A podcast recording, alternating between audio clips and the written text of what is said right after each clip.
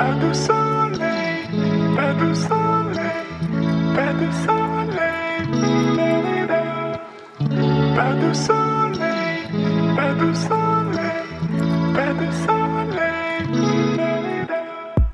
大家好，我是 Rebecca，欢迎来到我的 Weekend Show。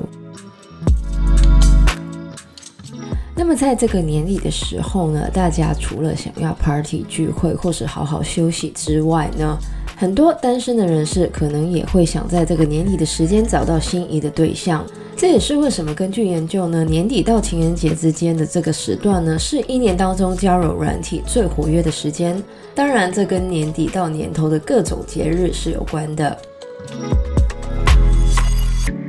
不过呢，虽然交友软体呢把我们交友或是认识另外一半的门槛降低，但同时呢也衍生了很多其他的问题，像是我之前讲过的，会陷入选择的别论，被表面的讯息误导或是欺骗，过分重视外表，还有呢就是成瘾等等。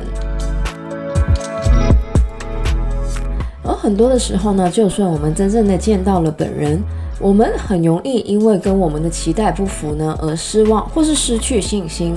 其实呢，这很多都是因为教育软体呢给了我们一个错觉，让我们觉得可以轻易的从几张照片或是描述呢认识一个人。那么这个礼拜要来讲到的书呢，就是由心理学家 John Gottman。Julie Swartz-Gottman，还有 Rachel Carlton Abrams 医生，还有 Doug Abrams 所写的《Eight Dates Essential Conversation for a Lifetime of Love》，中文的书名呢就叫做《让爱情长久的八场约会》。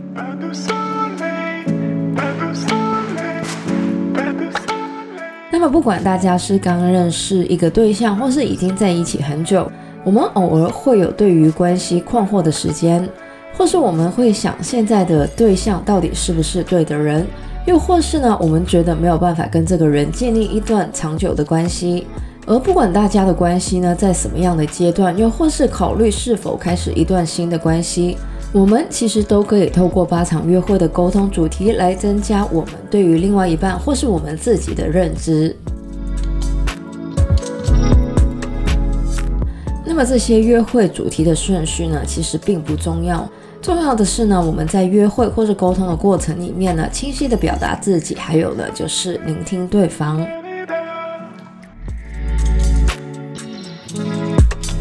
首先呢，第一个我们在建立关系里面呢，要沟通的就是我们对于信任还有承诺的理解。每个人对于信任还有承诺的理解呢是不一样的。有些人觉得信任就是可以看对方的手机，有些人呢则是觉得我信任你，所以呢不需要看你的手机。那么其实这两个理解呢都没有错，但重要的呢就是要达到一个共识或是尊重。而我们第一场的约会呢，就是沟通各自对于信任还有承诺的理解。那么在约会之前呢，我们首先要了解自己对于信任的理解是什么。我们也可以透过我们的父母或是一些身边的例子来解释我们为什么有这样的感受。另外呢，我们也可以指出一些另一半展示信任跟承诺的例子，来更清晰地表达在什么样的情况下我们感到信任。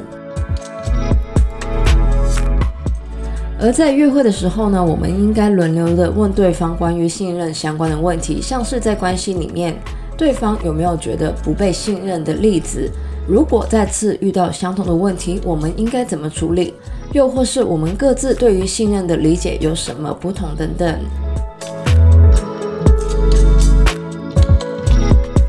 那么来到第二场约会，要来讨论的就是关于 conflict，也就是遇到冲突的时候，我们的感受还有反应。其实呢，争吵是一段健康关系里面非常重要的。那么跟第一场约会一样，我们在进入第二场约会之前呢，首先应该列出一些彼此之间的差异，像是对于喝酒啊，或是家务的分工等等。然后呢，再想想可以怎么处理这一些差异。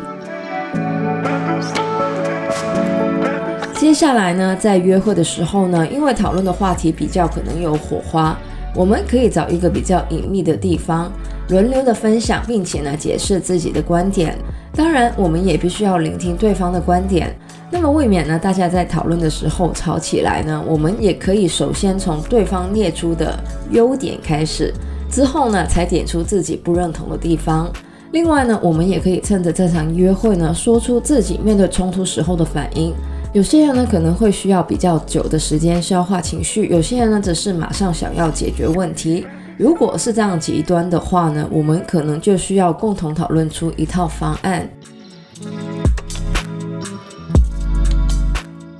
第三场约会要来讲到的呢，就是 sex。那么对于亚洲人来说呢，讨论性呢，可能是一件很困难的事情。但是呢，性行为呢，对于情侣的幸福指数呢，是息息相关的。研究指出，可以互相讨论性行为的情侣呢，比不能互相讨论性行为的情侣呢，有更频繁的性行为。那么作者呢，在书里面就提出，就是呢，我们在进入这场约会的时候呢，可以选一个比较浪漫的场所，而在赴约之前呢，我们要首先反思一下自己的喜好，或是一些会让我们不自在的时候。当然，我们需要了解的就是不同的成长背景呢，会影响我们对于这个话题的观感。所以呢，我们在进入这个话题之前呢，必须要提出或是理解各自对于性的一些禁忌。如果可以的话呢，我们的描述呢是应该非常清晰的，因为这样子呢才可以避免误会。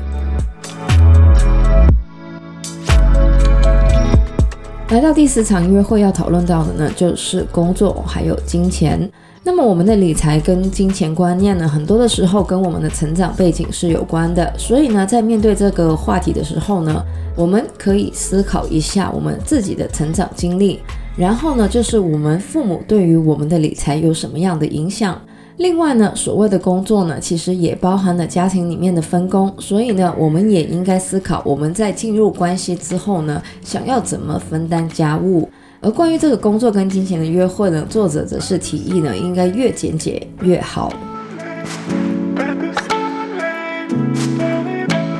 那么第五场约会要来讨论到的呢，就是关于家庭的模样还有意义。那么关于家庭的讨论呢，往往对于一段关系来说呢，是非常重要的。而关于家庭的讨论呢，其实不仅仅在于要不要小孩，或是要多少个小孩，还关于了之后的教养方式还有分工。而就算是同性或是非传统定义的婚姻家庭的讨论呢，其实也不仅仅限于小孩，还可能呢是如何处理现在的家庭关系。毕竟呢，结婚呢或是长期关系呢，一定是会涉及到双方的家庭。有时候呢，可能连新年、圣诞在谁家度过这种看起来很像鸡毛蒜皮的事情呢，其实也会影响我们的关系。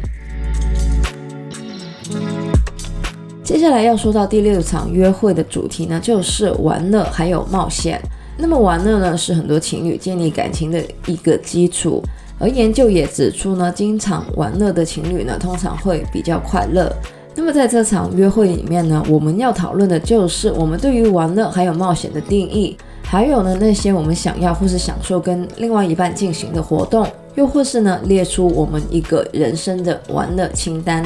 那么有了这个清单之后呢，我们就可以看双方的清单里面有没有重复的项目，或是有没有一些项目呢是在我们的另外一半的清单上面，但是我们想要尝试的。作者呢在这边就建议，针对这个约会呢，我们可能尽量的选择一些即兴型的活动。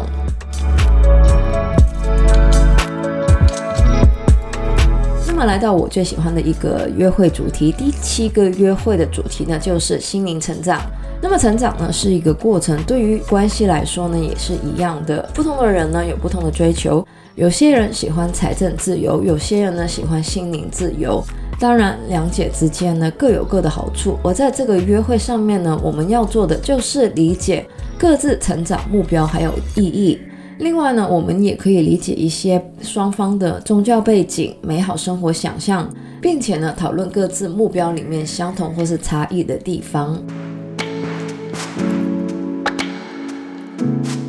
那么来到最后一个约会呢，要来讲到的呢，就是我们的梦想。那么每个人都有不同的梦想，但不是每个人呢都可以达成我们的梦想。而作为一个伴侣呢，我们应该想办法支持我们另外一半的梦想。而在这个约会里面呢，我们要做的就是列出我们的人生梦想，然后讨论怎么可以支持对方。针对这场约会呢，我们可以选择一个有启发性的地方，像是日落的海滩或是森林的小木屋等等。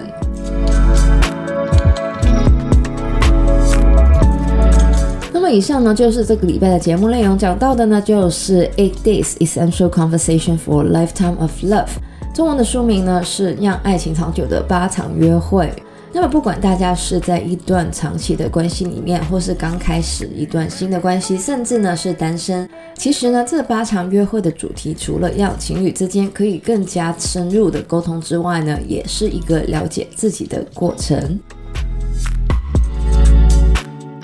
么喜欢我们节目的朋友呢，记得可以在不同的 Podcast 平台上追踪或点评我们的节目。我们的节目呢将会在加拿大东岸时间每周日凌晨十二点钟更新，也就是香港、台湾的每周日下午一点钟。希望大家有个美好的周末，谢谢大家收听，我是 Rebecca，我们下个礼拜再见，拜拜。